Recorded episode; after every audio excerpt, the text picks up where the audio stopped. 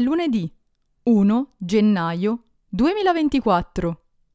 Dovrò imparare a dire 2024 dopo la data perché ci siamo lasciati alle spalle il 2023 e buon anno! Oggi, come promesso nella puntata 124 bonus, abbiamo la puntata 125 bonus con la seconda parte di Le mille una novella stagione 2. Quindi in sequenza ascolterete dalla puntata 15 alla puntata 19 di Le mille e una novella stagione 2. Io vi lascio all'ascolto, vi ringrazio per aver ascoltato anche questa stagione di Tenero Gueriglio e ci risentiremo il 19 febbraio 2024 con la stagione 5 e quindi buon ascolto, grazie infinitamente e buona continuazione. Ciao!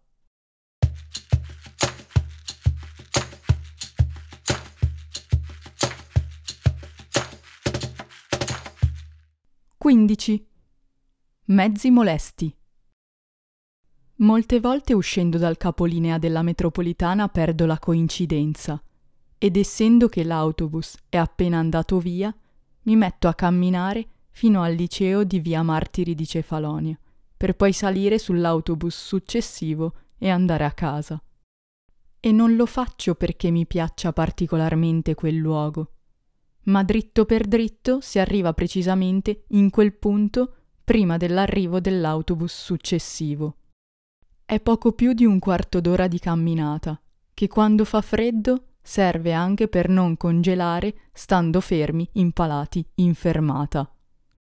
Fare questo però ha senso solo quando non si è in orari inavvicinabili, come tra le 13 e le 14, perché a quell'ora continuano a uscire gli studenti, che riempiono fino a scoppiare i mezzi pubblici. Martedì mattina, al ritorno, ho fatto il grave errore di pensare che a metà dell'ora critica non ci sarebbero stati problemi, ma non è andata così. Entro nell'autobus per miracolo, spingendo un pochino.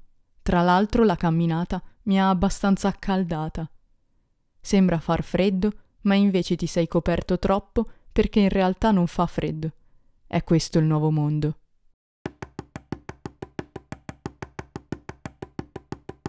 Sei schiacciata tra i ragazzini, ma non è nulla, si sopporta.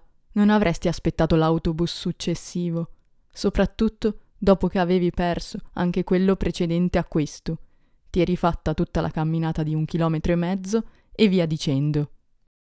Tuttavia, a un certo punto, ti senti tirare da dietro. Ti senti bloccata con la testa. Sei entrata per ultima e sei sulla porta. Fai un pensiero poco entusiasmante ma che purtroppo si rivela corretto. Ha i capelli, cioè la coda, incastrati tra le porte dell'autobus. Allora cerchi di mantenere la calma e di aspettare la fermata successiva. Non è così lontana, ma quel minuto diventa interminabile. La sensazione è bruttissima. Un autobus in movimento ti sta tirando i capelli. Ed è pure pieno zeppo. Senti una goccia di sudore scendere sulla schiena, lungo la spina dorsale. Finalmente l'autobus si ferma, si aprono le porte, scopri che non è successo niente ai tuoi capelli, perché per fortuna le porte hanno una chiusura gommata, gentile. Ricominci a respirare, ma non vedi l'ora di arrivare a casa. Ormai ti reggi anche a fatica col peso di sette ragazzini, che ovviamente ti si appoggiano tutti addosso. Non credi a cosa ti è successo, ma stai bene. Racconterai questa storia e non crederanno alle tue parole.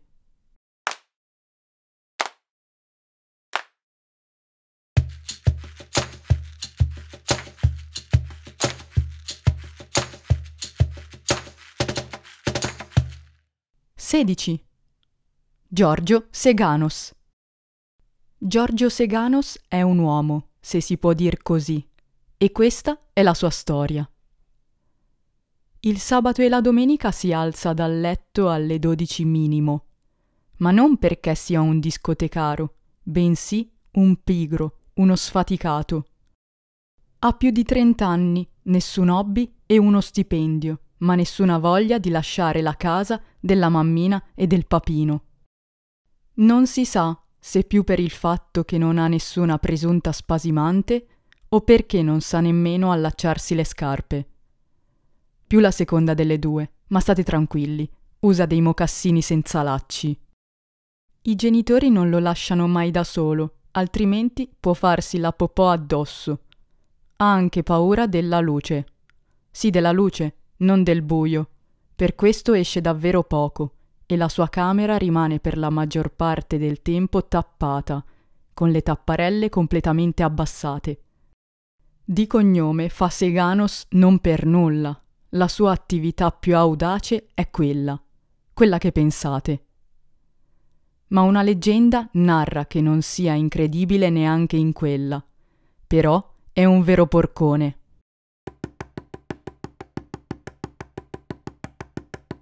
Il narratore non esagera, non è nel suo interesse, è il singolare protagonista ad adattarsi al semplice raccontare. Ogni cosa che fa è così stupida da suscitare pena, sconforto. O quasi. Ce n'è una che invece fa proprio ribrezzo. Il narratore non esagera, è che semplicemente, dopo una breve ricerca, ha scovato che Giorgio Seganos nella sua finta innocenza di bambino cresciuto, è un pervertito trafficante di cose. Non posso dire di quali cose, dai, intendo quelle cose che ci sono nella congiunzione delle gambe delle donne. Sì, le chiameremo cose.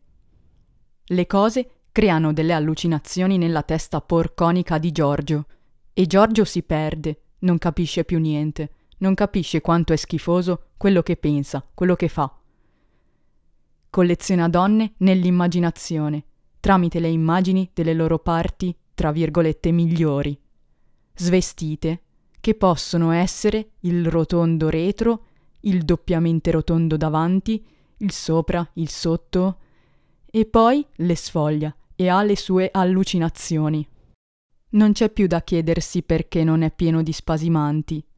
Il suo approccio è deviato dal suo cervello marcio è deviato dall'immagine distorta che si è creato delle donne. È un porcone, un insulto all'universo femminile, all'universo in generale. Giorgio Seganos è un uomo, se si può dir così, e questa è la sua storia.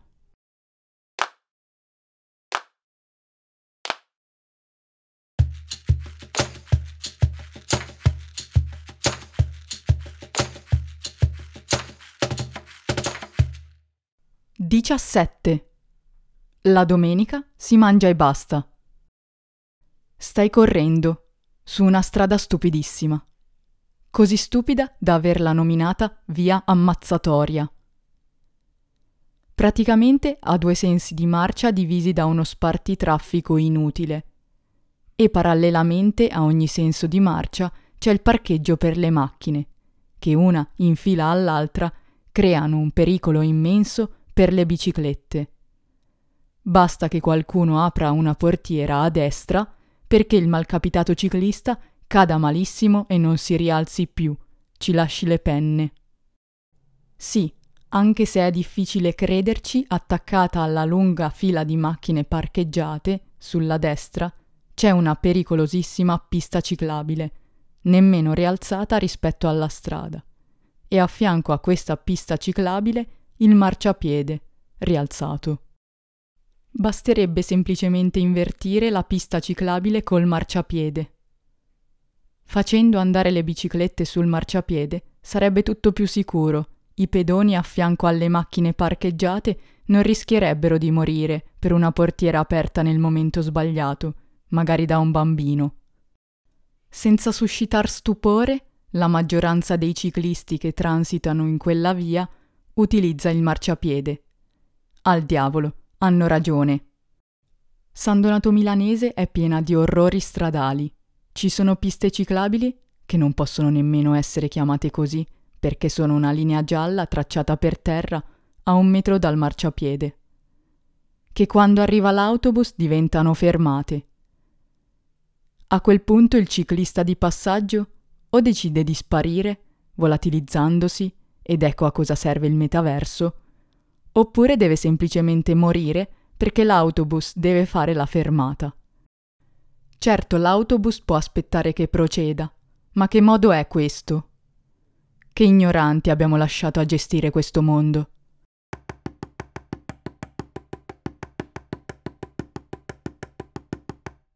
Venendo al dunque, una domenica mentre sto correndo sul marciapiede della via ammazzatoria, capisco di voler attraversare sulle strisce pedonali che stanno per arrivare.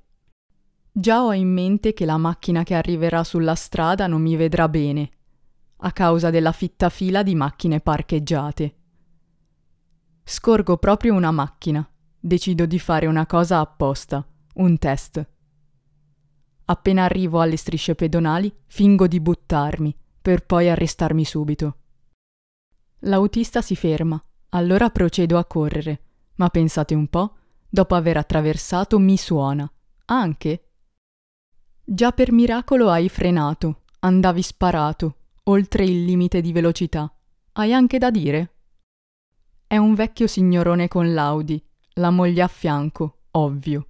Abbassa il finestrino e mi dice che non si corre. E io gli rispondo: È vero, non si corre di domenica, di domenica si magna e basta. I signori che stanno passeggiando lì intorno se la ridono. La prossima volta quell'idiota, per evitare di farsela addosso per la sensazione di stare uccidendo una ragazza di 40 anni più giovane, Andrà più piano? Test fallito. State attenti, devono andare a mangiare. La domenica si mangia e basta.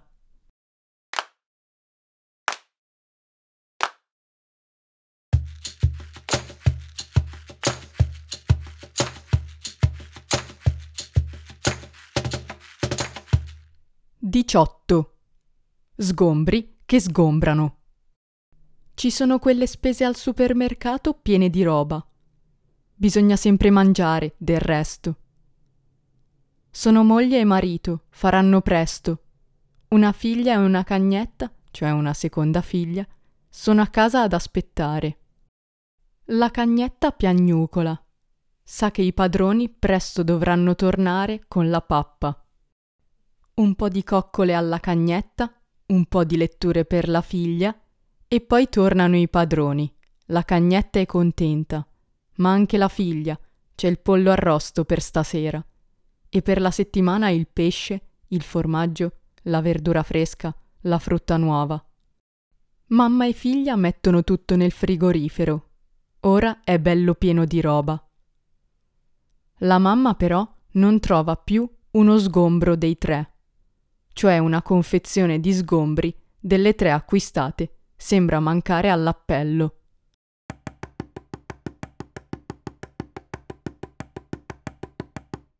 Moglie e marito allora tornano alla macchina per vedere se qualche sgombro è rimasto lì, ma niente. Allora tornano al supermercato, andando alla cassa che avevano usato, per chiedere se qualcuno per caso avesse trovato degli sgombri solitari, smarriti, ma niente. Allora la cassiera dice: La signora è affamata, le manca uno sgombro fresco. Vada a prendere uno sgombro freschissimo, signora, cioè la confezione che ha perso, e ritorni qui. Allora la moglie va al banco del pesce e prende uno sgombro. Ripassa dalla cassiera, ringrazia e col marito ritorna a casa. A casa scopre di aver preso una confezione di aringhe questa seconda volta nella fretta si è pure confusa. Ma la storia non finisce qui. Nel mettere le nuove arrivate nel frigorifero, scopre che gli sgombri non avevano sgombrato misteriosamente, bensì erano rimasti tra due confezioni di carne, e nel dividere carne e pesce non si era accorta fossero finiti lì. A cena la storia viene raccontata alla figlia, e così il marito, la moglie, la figlia e la cagnetta ridono, degli sgombri che sgombrano, o anzi no, che si trasformano in aringhe. E tutti vissero felici e contenti, con una confezione di aringhe in più, che il marito, tutto felice, l'indomani prepara insieme alle seppie, da pulire dal loro nero.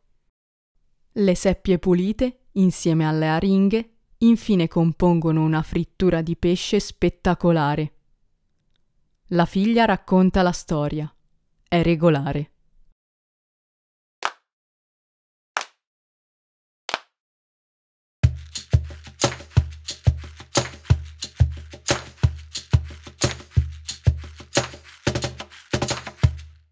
Diciannove.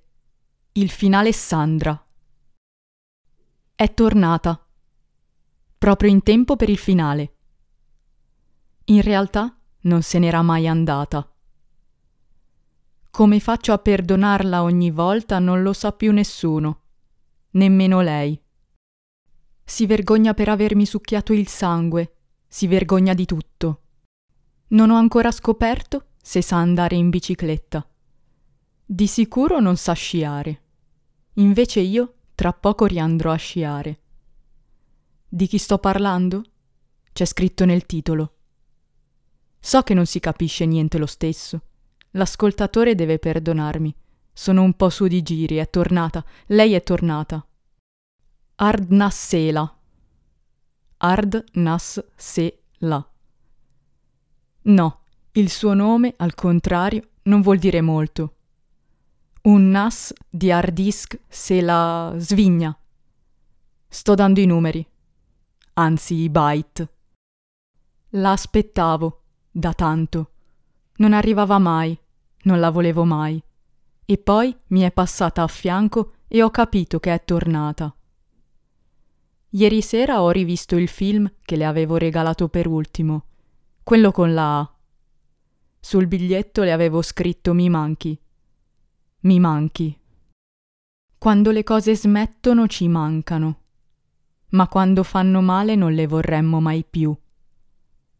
La curiosità adesso è immensa. La riabbraccerò davvero? Sì.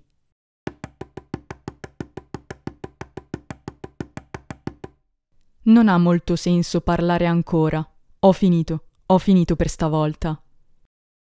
Lascerei parlare il cuore. Il cuore non parla. Cioè il cuore batte, forte, e quando penso a lei ancora più forte. Spero non mi vada più contro, ma piuttosto mi aiuti. Mi aiuti a continuare questo falò interno meraviglioso, in cui le persone si aiutano. Senza l'aiuto il cuore resta gelido, senza falò, senza persone. Le persone aiutano le persone. Sì, direi che questa canzone bellissima chiuderà questa stagione. Alla prossima stagione.